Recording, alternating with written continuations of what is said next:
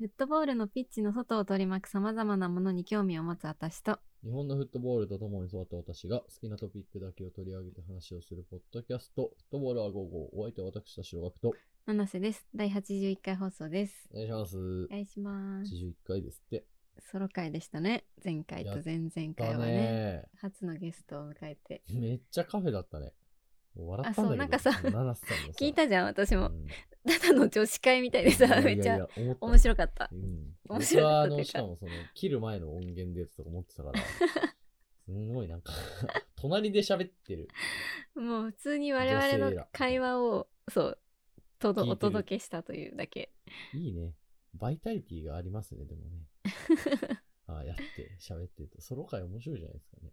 ね、我々、なんかさ、不二人のさ、雰囲気さ、全然違ってさ、ガク君の回と私の回とさ、なんかう、色が違ったもん全然。確かに。もともと多分ああなんだよね。まあそうかもしれああない。いうもともとの特性があったのが今さ、うんこう、まみれてるわけじゃない。二人でいい感じにミミックスしてね。いや、だからさ、そうそうそう。テンション感を含めて。いや、いいなと思った。あれなんか、今後もああいうのがあるといいっすよね。うん。ちょっとたまにやってくか。3人でやるよりあっちの方がいいでしょ、だって。そうだね。その方がいいと思う。いや、なんかねその、方が。うん。収集つかな3いです人はちょっとなんかどうしていいか分かんなくなって、じすごいジェネラルな感じになっちゃいそうう。わそうそうそう。うんなんか全然面白くないね。そうですね。今日は、久しぶりに対面で。確かに、久しぶりのタイトルコールよ。確かに。むっちゃ久しぶりだから、喋ることいっぱいあるんで。いっぱいあるね。行きましょうよ。うん。はい。ということで参りましょう。フットボーラー午後。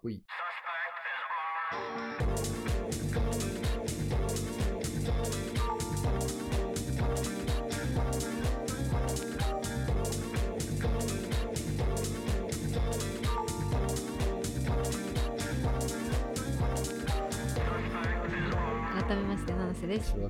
この番組はフットボールに興味を持つ私たち2人が好きなフットボールの話題について独自の観点から語るポッドキャストです。フットボールクラブのクリエイティブやファン文化、ユニフォームの解説、海外で話題のニュースの紹介などが主なコンテンツです。はい。早速、今回も私たちが選んだトピックに基づいてお話をしていこうと思いますということで、今回のトピックはこれですよねということで、はい、いいですか、僕から。どうぞどうぞ。NSS スポーツってあるじゃないですか。はい。イタリアメディアのね。NSS スポーツがこうん。れ出してまして、うん。記事のタイトル、うん The Importance of Manga in Japanese Football ということで、うん。まあ、漫画の重要性、日本サッカーにおけるみたいなことを言ってたんですよ。うん。で、まあ、何かっていうとですね、発表されたじゃないですか。あのーはいえーワールドカップの日本代表のシャツがはい。発表されて、この間ねで、まあ、それに関連する、あの、NSS スポーツのこのアンサーだっていうことで、まあ、ちょっと今日はその話だけしようとはい。思うわけなんですけど、まあちょっと最初に、まあ日本代表のユニフォームの話ですね。そう、ん最初にちょっとこの記事を読んでいきましょうねっていうことで、ちょっと読みますから。ちょっ 私が出た話とかは後でいいのね。とそう、後で。一回読みますから。ちょっと待ってください。うん読みますから。そっから導入なんだ。ここ から導入します。いいと思う。ということでう、ん。いきます。日本サッカー連盟とアディダスは、2022年カタールで開催されるワールドカップで日本代表チームがフィールドに出るホームアウェイジャージを発表しました。で、えーこの発表はですね、彼らの故郷の日本ですよね。で、非常に人気のあるサッカーをテーマにした2つの漫画、ブルーロックとジャイアントキリングに表紙、ジャイアントキリングの表紙にそれらを描くことによって、えーまあ、日本のサッカーのこう、日本におけるサッカーの誕生と進化における基本的な役割を、まあ、スポーツのこの漫画とサッカーっていうものをこうハイブリッドしたクリエイティブだよっていうふうにこの記事は言ってるわけですよ。ううんん、なるほどなって思ったわけですね。そうですね。はい。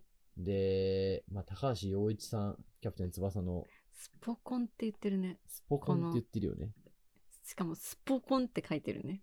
スポコンって何？車体で。スポーツ魂？スポコンって、スポコンアニメって言うでしょ。根っスポ。ーツと根性だった。スポーツ根って根っこだったわ性か。うん。スポコンアニメとかスポコン漫画みたいないうやつね。まあ、ジャパニーズカルチャーっていうことだね。なるほど、なるほど。っうん。ていうことですよと。で、まあ、その、81年に、えーキャプテン翼がリリースをされて、うん。えーまだ日本ではサッカーがそんなに浸透していなかったわけなんだけども、ここから日本のスポーツ界が劇的に変化してましたと。うんで、まあこう、日本の、なんていうの ?J リーグができて、こう、どんどんどんどん普及していくわけじゃないですか。うん。ただ、それでよ、あの、沿って、えーこの漫画あーというもの、サッカー漫画ですね。どっちかというと。っていうのは、えーまあ、ずっとこの、まあ、スポコンアニメ、スポコン漫画として、えーまあ、一緒にいたっていうことを記事は、えーうん紹介しているとえーいうところですね。で、えーまあ、ちょっと中略して、30年後、数えきれないほどのカルトジャージえーが誕生しましたが、日本のサッカー文化における漫画の影響を衰える気配がありません。うん。えー中田秀、ひでね。うん、は、野球よりもサッカーを選ぶようになったのはキャプテン翼を初めてめくった時であり、うん。えー彼が、えー日本で、えーまあそういう風にしたのはキャプテン翼がもう多大なる影響を与えてるんだよっていう、まあこれイタリアのメディアだから多分ヒデを、ヒデさんを取り上げてうると思うんだけど、ん。そうだね。えーっていうような話に終始していますということで、まあまあ要は、今回のうん。日本代表のアディダスうん。が発表したのの、まあ、すごく大きいキーワードの一個が漫画、そうだね。えーだったっていうことがこの記事からも読み取れるわけなんですけど、うん。うんサッカー漫画読みます？読んだことある？ある。ある？うん。ジャイキリじゃあ、いきりだのよ、ね。あ、でもちょっとだけ。いやでもね、あんま読んでないんだ。ちょっと読んだのと、あと、キャプテン翼じゃないけど、うん弟の部屋にあった、なんか、なん、なんて名前かわかんない。サッカー漫画はなんか読んでた。えーいや、僕、サッカー漫画マジでジャイキリしか読んだことないんですけあ、ど、そうなんだ。ジャイキリはあるんだ、逆に。ジャイキリはね、うんなんかどっかのね、あれ、なんだろう、サウナのなんかとかにあったのかな。でそれでジャイキリ読んでて、へーいやでもジャイキリ面白いんですけど、面白いよね。そうそう、面白い。い。なんかああいう、ピッチ上だけじゃない感じがさ、すごいいいじゃないと思ってて。いや、なんですけど、いや、こう、漫画をね、えー、用いたこのサッカーユニフォームの発表っていうのが極めて日本らしいなっていう話もありながら、うん。こう、ちょっと日本代表が行った、ないしアディダスが行ったプロモーションを、うんうんまあ改めてもう一回振り返っていこうよっていう感じにしようかなと思ってて。はいはいはい。で、まず、1個目が、うん。いや、これ実は、あの、この漫画で発表するっていうのが、うんちょっとリークっぽく出てたじゃないですか。そうだね。なん、なんていうの？あの、ツイッター？何で出てたんだろう多分ツイッ最ターだと思う。ツイッターか。うん、ツイッターで、あの、ブルーロックだっけ、初の、えー作者のね、何さんか、ちょっと忘れてしまったんですけれどもね、が、あの、まず色なしのやつだよね、多分。ね。のネームみたいのをうんうんうんアップして、うん。なんか JFA のちゃんとロゴが入っててみたいなやつをアップして、多分その後にカラーかな？初が、書店で出て、うんうんブルーロックとジャイキリで。ざわざわっとなってさ。で、そうだよね。それが多分アディダスが特にその時は何も言ってなかったから、うんこれ、本当みたいなのが出てたよね。なるほどね。で、まあその、その後にジャイアントキリングだのなんだのみたいなのもこう出てくるわけだと思うんですけど、まあ結局蓋を開けてみればそれが新しいプロモーションの、まあユニフォームの発表の仕方だったっていうことで、まあ言ってしまえばドッキリみたいなことだよね。まあそうだね。うんアディダスが仕掛けたドッキリってそいううね。そうそう。っていでもジところが。うん。どうすか？どう思いました？やられましたか？なんかでも、やられてはいないけど、あの、あれよ、あの、なんていうの？漫画ってさうんうん漫画カルチャー、アニメカルチャーとも日本のカルチャーって何ですかって言われた時に、もう一番に出てくるような、そねまあ、サブカルチャーっていうか、もうメインカルチャーじゃないですか。うんなんかそれを、確かに、うんうん確かに今までやってなかったなと思った。確かにね。意外と初じゃんみたいな。あれ初めてわかんないけど。いや、なんかそうやってうん記憶してる限りこうやってガツッと出てくるっていうのはあんまない気がするけどね。ね逆はあるんじゃない？もちろんまあ日本代表のユニフォームが発表されて漫画でもそれに落とし込まれるみたいなのがあるとそれ思うけど。はあるよね。漫画専攻でみたいなね。なんかそう、だから結構王道な王道だと思いきや、うん。なんかそれを、なんていうの？結構はじめ初めてやったというなか、るほどね。のに、おおって思ったけいや、これだからさ、うん出てたじゃないですか。なんか、言ってますけど、なんかさ いやいやいや、出てましたよね、何か。そう、このうね、ん。プロモーションビデオにね、うん。出演させていただきまし不思議。でもさ、何？隣にいる人。いや、日本代表の プロモーションビデオに出てんの？すごくない？そう聞くと。いや、すごいよ。めっちゃすごいよね。あのもう、代々、先祖代々受け継げるやいやいや、やつだよ。ほんと素晴らしいですよ。めっちゃ親に自慢したもんね。いやいや、そうだろうね。0. 0.1秒ぐらい。ちょっとなんか言える範囲で、そのコンプライアンス的に。はい。あります？なんか言える話は。そうそうそう。それで、私が、うんあ、でも本当に最近の話なんだけど、うんうんまあ、出ませんかっていううん。お声をありがたいことにいいただいて、で、でも詳細は何も聞いていなくて、で、あの、私が出てるシーンっていうのは、うんその、ブルーロックの、うんあの、なんだっけ、マガジンだっけこれ間違ったらやばいね。うんママガジンね。あのー、雑誌ね。雑誌に出てる、その日本代表のユニフォームが描かれた、うんそのいカラーのイラストページを見て、うんおーって驚いてる役だったんだけど、うわ、大役じゃん。そうそうそう。ね 大役だ。で、その時私初めて見たの、その、ユニフォームの？その、そのシーンというか、そのページを。はいはいはい。あ、で、こんなになってたと思いながら、うん結構リアルなリアクション。ああ、いいね。いいっすね。そう。そうそうそう。すごいね。でもなんか、いや、そう、改めて、その、カルチャーうん。あとどうこう結びつけていくかみたいなさ、うん。ところをすごい考えるなと思ったんだけど、なんていうんだろう、一つ思ったのが、うん。あの、ちょっとメモってるんで、はいメモを見ますけども、はい。見ていただいてえ。ー、もうまず今回こう日本独自の発表の仕方うん。をしたじゃないですか。そうだね。うん。だから、なんかそれがすごいいいなと思って、あの、うん、で、わかりやすく海外受けしそうっていうか、まあ、すごいわかりやすく、ね。いや、そう、わかりやすく海外受けしそうで、その、まあ、それで言うと、その通りちょ、まだナイキ出てきてないからあれですけど、うん。日本が今んとこなんか一番それっぽくないって思っちゃうわけっすよ。まあ確かに。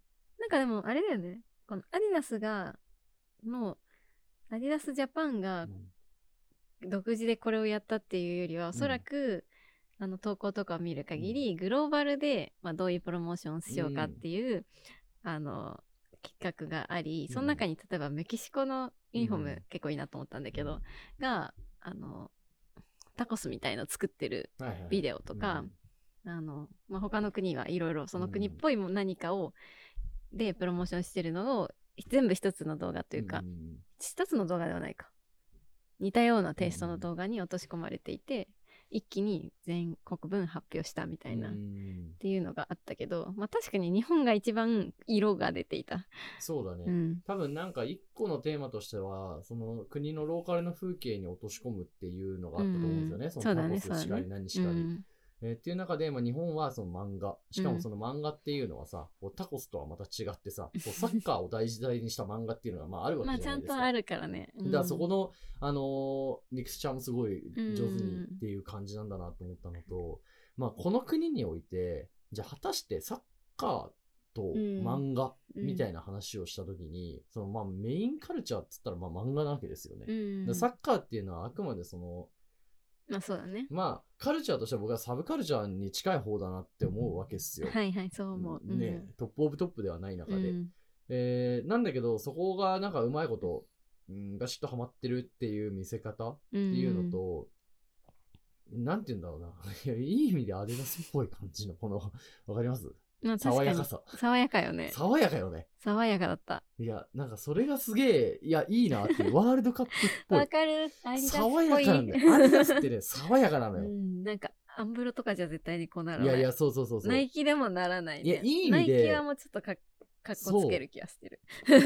なんだなって思ったわけですよね。そう。だからなんか日本独自だし、うん。で、あのー今回この会見うん、は、あれですよね、ライブでも、あのー放映されてたわあ、けじ。ゃないですか。発表会がね。そうそう、同時に同じ情報を皆さんで共有できてたとうん思うんですけど、あの、なんかアディダスの宣伝部みたいな人が、うん。そう、若者から狙っていくって言ってたんですよ。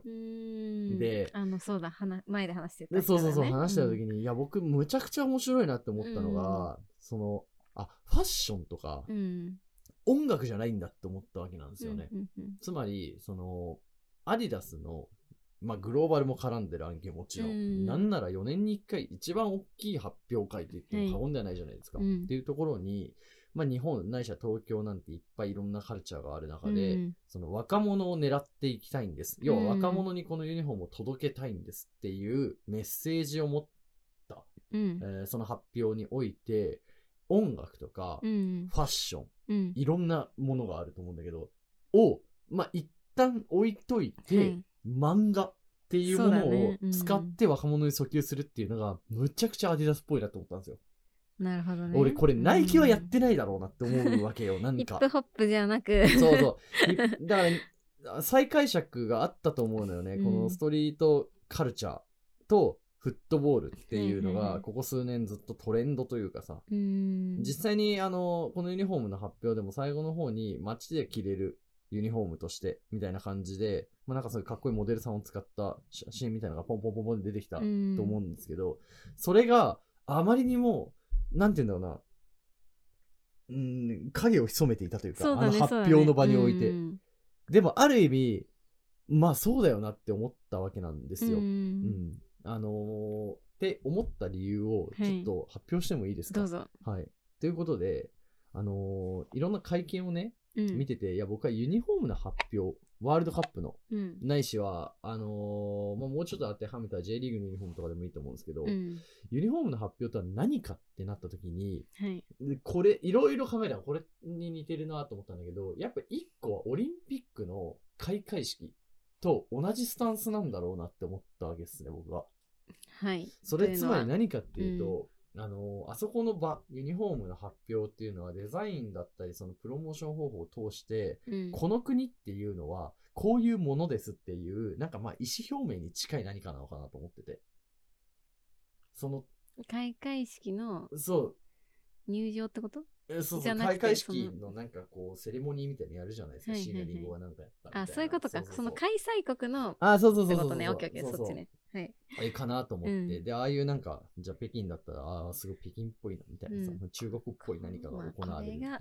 北京ですよっていう紹介をするっていうね。ブラジルだったらなんかすごい、ああ、ブラジルですね、みたいな、ちょっと具体的に出てこないんですけど、まあ、なんになってってんだろうなって思ったわけですよ。うん。で、その一個の象徴として、まずやっぱデザインがこう、折り紙みたいな、まあ、日本の独自のものを、えー貴重としたデザインをこう、あしらったはい。もの。でかつ、プロモーションとして漫画。うん。で、えっと、ゲーム。そうだね。ゲーム。ゲームもだいぶあったね。漫画とゲームっていうものを、もう二大キーワードとしても語りまくっていたことはいはい。を見ると、やっぱり、その、なんだろうな、答え合わせ、なんか冒険というよりは、その、うん。この国でみんながなんとなくこれはうちの国っぽいねって、うん。なんかある意味言ってしまえば、海外から褒められる日本みたいなイメージかな、を掘り起こすっていう作業がここの場で行われてるんだなっていうのを結構強く思ったんですよね。うんうんそれは言ってしまえば、その国としてのブランディングに近い何かだと思うんですよ。うんこれがだってお寺だったとしても、なんとなくこう受け入れられる感。はい神社でも受け入れられるし、なんかまあ京都っぽい何かだったら、あまあ確かにそれはそうだよね、みたいなうんのがある中で、やっぱりファッションとか音楽、えーっていうものとフットボールのこのつながりっていうのが、まあまだないっていう認定がされたんだなっていうのがすごい面白かった。こんだけいろんなことを、いろんな、何？いクリエイティブがこう輸入されてきてさ、うんはい。海外、やれ海外っぽいみたいな、こう、いうのを言われている中で、うん。ああ、このタイミングでこっちに全振りするんだなっていう、この感じが、すごい僕は新鮮で面白かったなと思うんですけど、はい。どうすかね？うーんなんか漫画だったとしても、うん。多分ブルーロックがなかったらやってないと思うんだよね。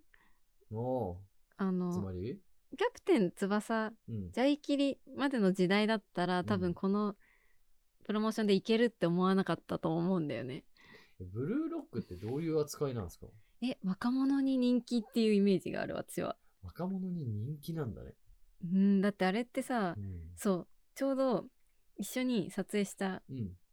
女の子が女の子が。あのすごい若か二十歳すごい若い子、うんうんうん。もう Z 世代の女の子だったんだけれども、ブルーロックすごい好きで、うん。でや私すごい好きでだから嬉しいですって言ってて、だってあのアプリで配信してた時から見てたんですよって言ってたの。私それさ、えーどういうこと？衝撃で、うん。もう我々もジェネレーションギャップなんだけけど、漫画ってさ 今まで私たちさあの今まで見てきたのって、うん。最初やっぱりまず雑誌で連載がしてて的なやつでしょ。で溜まってきたらこうコミックスになって単行本になって。っていううん。まああと映画化してとか、うん。アニメあアニメ化してっていうなるけどさ、今ってさだから最初アプリで配信されてえ、なんかそれはさ、あれなの？ノート的なやつでさ、みんなまあなんとなくファーっと見れるみたいな。あ違う違う違う多分あれあ漫画アプリってあるじゃん今一日一話見れたりさああ、そういうこと？えちょっと待ってブルーロックがどどれか調べないとわかんないんだけどあ、でもそういうところから、うんうん。その、若者にこう、ぶっ刺さりまくってるって感じなんだ。もうだからデフォルトがうん。別に漫画雑誌なんてさ買わないじゃん、うんまあ結構漫画が好きな人しか、アプリで最初掲載されていたものがうん。人気だから雑誌に載ってとか、まあうん。ちょっとどういう経緯なのか私詳しく知らないんだけど、うん。その子によると最初アプリで掲載されていたっうんていう、あのそういう今現代の漫画の道をたどってるじゃないですかブルーロックって。ね。でなんかまあ実際若い子にすごい人気で女の子とかも読んでるみたいで、うんうんうん。なんかそういうさその若い子に人気なサッカー漫画っていうものが、うんうん。もうつ今も現役でこの世に存在しているからやっぱこういうプロモーションしようってなったんだろうなっていうふうにはめっちゃ思った。うーん、なるほどね。いや、うん。もう多分間違いなくそうだよね。だって私の記憶ってもうサッカー漫画ってちょっと古いものとしてさ認識されてるもん。いや、確かに。個人的なあじゃあいきりねみたいなちょっと上の世代読んでたわとか。あキャプテン翼ねみたいな。あの昔の漫画ねみたいな。読んでないの？そう読んでない。我々読んでない。ない？我々ちょっ翼とさあれじゃない？間の世代じゃない？ギャップ世代じゃない？ああ、確かにそうかもね。そう。だからそのブルーロックという漫画の存在がめちゃくちゃ大きいのかなとは思ったね、ええあそういう感じなんだ。いや、面白いですね。うん、うんちょっと予想だけどわからない、まあ、あとは、やっぱそのゲームうん、で、あの、ウィーレが e フットボールっていうのに名前変えて、変えたじゃないですか。うんうん。で、そうなんだ。あのーウィナーズってあるでしょ。はい。わかります？ウィナーズ？わかんない。何？ウィナーズって知ってます？何それ？あの、元浦和とかに、那須さんとか、那須大輔さん。那須大輔さん。とかうん。監督やってる、うん。まあなんか YouTuber をあ集めたサッカーチームがあって。で、それがむっちゃ人気なんですよ。で、あそうなんだ。で、それが何かっていうと、あのー要はウィニングイレブン、まあ e フットボールの、まあ、プロモーションなのよね。なるほど。YouTuber サッカーチームね。で、なんであんなに、その e フットボールがこんなにっていうなると、やっぱりみんな、その YouTube とかで、それぞれが、まあ本当にその素人的な、まあ上手い人もいるんだと思うんだけど、が集まったものを、すごいあたかも、ちゃんとしたチームのように見せて、実況つけてみたいにやってうん。えー、てユ、ニフォームとかあんの？そう、それぞれに、あのーファンがついて、はいはい。っていう、なんかその、うまい下手っていう概念じゃない人気のサッカークラブがこう誕生してる。っていうのがあって。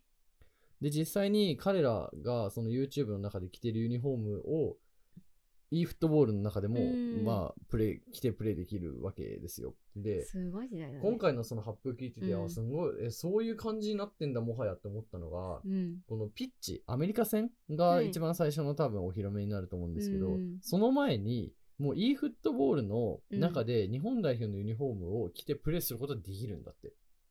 はいはいはい。要はつまり一番最初にもう見れる場所が、うん。まあその会見うん。と同じタイミングでもうゲームの中に入ってくるっていうことなんですよね。だから、我々は実物の南野匠が着てるユニフォームを見るよりも先に、ブルーロックとジャイキーの中で最新のユニフォームを見て、あそうだね。で、ゲームの中で最新のユニフォームを見るっていう、まあ、ことになってると。で、そうだねこれって、むちゃくちゃ面白いプロモーションだなと思って、うんなんか、もうセオリーを全部ひっくり返してる感と言いますか。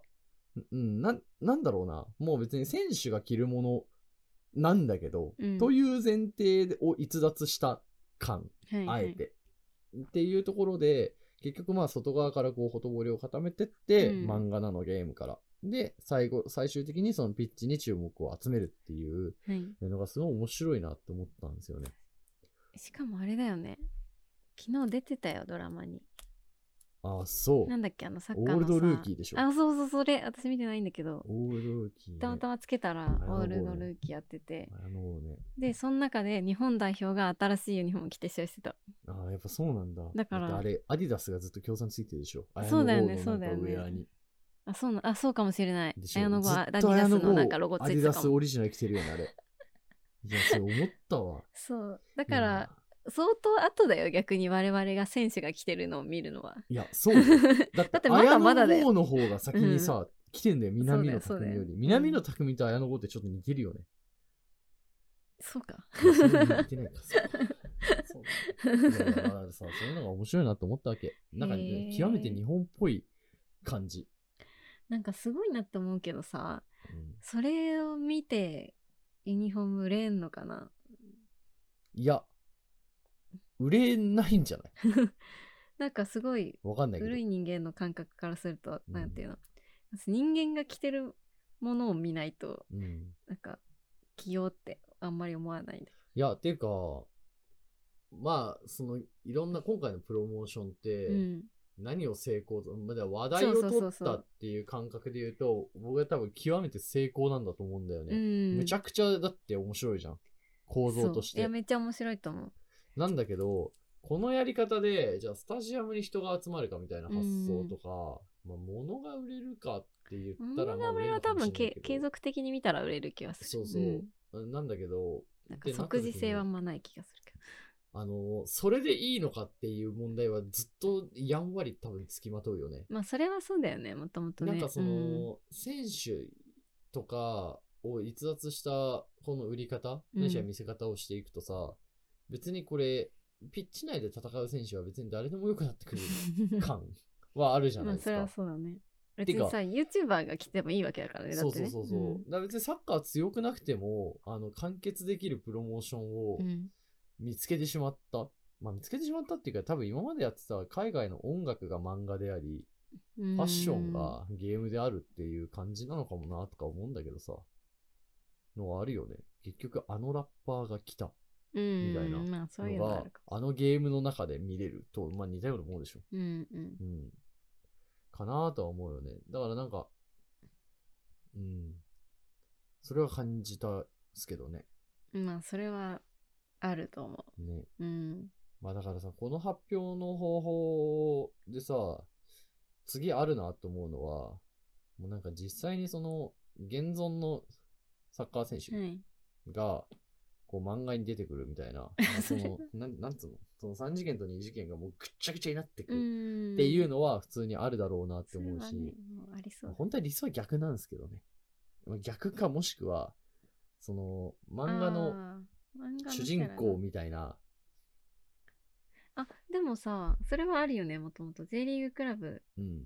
のコンサドーレにはあの漫画の選手が登録されてるよ。選手登録されてるよ。なんだっけあの人。それこそキャプテン翼。へえ。選手一覧を見ると。ゴールキーパー？ゴールキーパードーレくんだけど。うんゴールキーパーどれくんなんだ？そうなんだけど。あそう。ドーレくんじゃなくているんだ選手スタッフ一覧を見るとうん。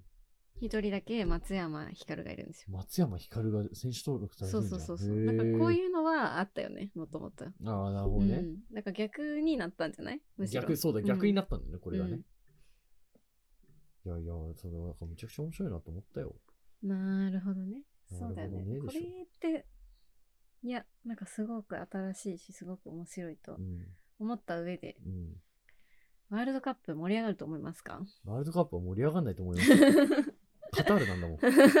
それはあるね。いや、冬だし、冬だしね。もうもう全てでしょカタール、カタールでやる、うん、ワールドカップが、は盛り上がらない。いや、盛り上がるっていうか、ちょ、むずいな。個人的には、うん行ったら絶対楽しいよ。まあね。けど、なんだろうな。まあ、カタールは入カタールるね。難しいよね。今までだってさ、カタールで開催されたサッカーを見てさ、盛り上がったことあんまなくない？いや、これなんだろうな。現地人が面白くないんじゃない？ドーハじゃん。いや、だってドーハで盛り上がったことなんてないでしょ、今までかつて。悲劇でしょ、だって。そうか、そういうこと？でもあれは盛り上がってんじゃない？相当。いや、だから、お僕思うんですよ。ブラジルワールドカップがうんなんで盛り上がるかって、やっぱ現地人の感じと、このさ、わかります？いや、どうかな？ちょっとでもなんか、カタールでしょすごい差別的じゃない？いやいやいやいや、そう思ったよ。ちょやばいな、今のと思って。うんいや、なんか、カタール、どうなんだろうな。まあまあカタールワールドカップが盛り上がるイメージは確かにないんだけれども、ないよねうん、なんかでもちょっとすげえ現代感があるワールドカップになりそう。もうさ、もはや無観客試合を見てるみたいなさ、そういう感覚になる気がするんだよね。確かにね。ブラジルとは確かに。ブラジルや南アフリカとはちょっと違う、そうそうそうそう。ん。なんか、ブラ、南アフリカのさ、あの、会会場で勝手に踊ってる、うん、あの、南アフリカの方とかさ、ブブゼラみたいなさ、ブブゼラという文わけ化が日のわからない本に輸入アイテムはさされてくるとかね、うん、ドンキでブブゼラ売ってたんだよ。だってあの頃あ。の時さ高校生だったけど学祭全員ブブゼラいや、ブブゼラだったよ、うん俺。あれすごいと思うの。中学生だったかな忘れたけど、うんでしょ？でもカタールって、ないでしょ。そのまあ、そういうの文化的な盛り上がりは確かにうんあんまり見込めない可能性はあるね。うん。やってるのは思った。まあ、あと、僕がなんかすごい、うん。おあの、見てて思ったのが、うんふと思った時に、うん今回デザインのテーマ、折り紙じゃないですか。うんでも、折り紙って全然何にも出てこないんだなっていうのだけ思ったけどね。ね、思った。あの思ったそれ。これさ折り紙なんだ。折り紙じゃん。折り紙じゃん。うん。あの鶴がね、いるんだそう。鶴じゃない。うん。全然プロモーションに折り紙は出てこないんだよね。ね、それ思った私も。なんかこれさ、例えばさ、ユニフォームの柄がさ、なんつうの、漫画の小回りみたいなさ、うん。だったら、もうなんか、すごすぎて、誰考えた人みたいな、そ思ったんだけど。そ、そう、まあそ、そこまでいかないからいいのかもね。だって漫画の中に漫画の小回り来た人出てきたら変だもんね。確かにそうだね。それはそうだ。それはそうだよ。っていうのは思ったけど、うんでもなんか、いや、いい、いいと思う。あの、総じて、うん、なんか日本独自っていうのがすごい好き。確かに。うん、えー、でも2000、待って4年前だからなん18年2018年、うんワールドカップあったんって？年のさ、日本代表のユニフォームプロモーションって何だったか覚えてないよね。いや、香川真司さんがストリートフォト撮ってたみたいな、そんな感じだった記憶あるけどね。あの、高架下みたいなところで、そう。え、あれだよね京王線で。しょあれ、高架下。あ違うわ。違うね。わかった。2018じゃないか。あの、ヒョウ柄じゃない、あのなんだっけ。迷彩柄はあれ、うん大ワールドカップユニフォームじゃないのか。そうそうそう、あれはオリンピックでしょ。そうかむっちゃ適当に言ってるから、もうオリンピックじゃないから、あれ。あれだよ、日日本バレね。あの、久保が上を見上げてる。そうやつねそうそうそう。オリンピックじゃなかった。オリンピックこれオリンピックだ。そうか。あのそうか延期の1年前にやってるからワールドカップっぽい感じになる。確かに、香川真司いたわ。いや、なんかそんな感じがしていいよね。そう考えると結構異色だな。いやいやね、この感じはないよね。すごい面白くていいなって思うんし。かもあれだよね、結構この漫画、なんていうの？メインビジュアルのクオリティ割と高いよね。高い。いや、高いでしょ。漫画っぽくなってないというか、うん。漫画なんだけどもうちょっとアメコミっぽいというか、ああ、そうだね。ちょっとワールド、なんていうの？世界的にかっこいい感じになってるよね。確かに。日本っぽいというそうよりはいうことか。うん、このデザイン自体が。世界で受けそうなま漫画のいや、そうだね。まあでも題材としても完全にさ、世界狙ってるじゃない？うんもうどう考えても。まあ、これはそうだね。ね。だまあ、でも正解だよね。世界で受けるもの日本代表とかにおいてはでいいような気がする。いや、思ったの。だから、そういう意味で言うと、話がこう戻るんですけど、うんいかに客観的に世界で受ける日本っていうのをうん見つけることができるかみたいなのが、多分なんか今後すごい、いろんなことに日本という国をこうさ、出していくうん中の話題性の一個としてはさ、必要なんだろうなと思って。ね漫画だの。へえ。ああ、まあでもこれあれなのかね。うんあの、一個、その、我々がつ常日頃から言ってる、あのサッカースター選手出てこない問題あるじゃん。うん現代に来るに従ってはいはい難しいよねって。それも影響してそうだけどね。その選手、いや、その選手うがん着ただけでユニフォームが売れる時代じゃないので、うん。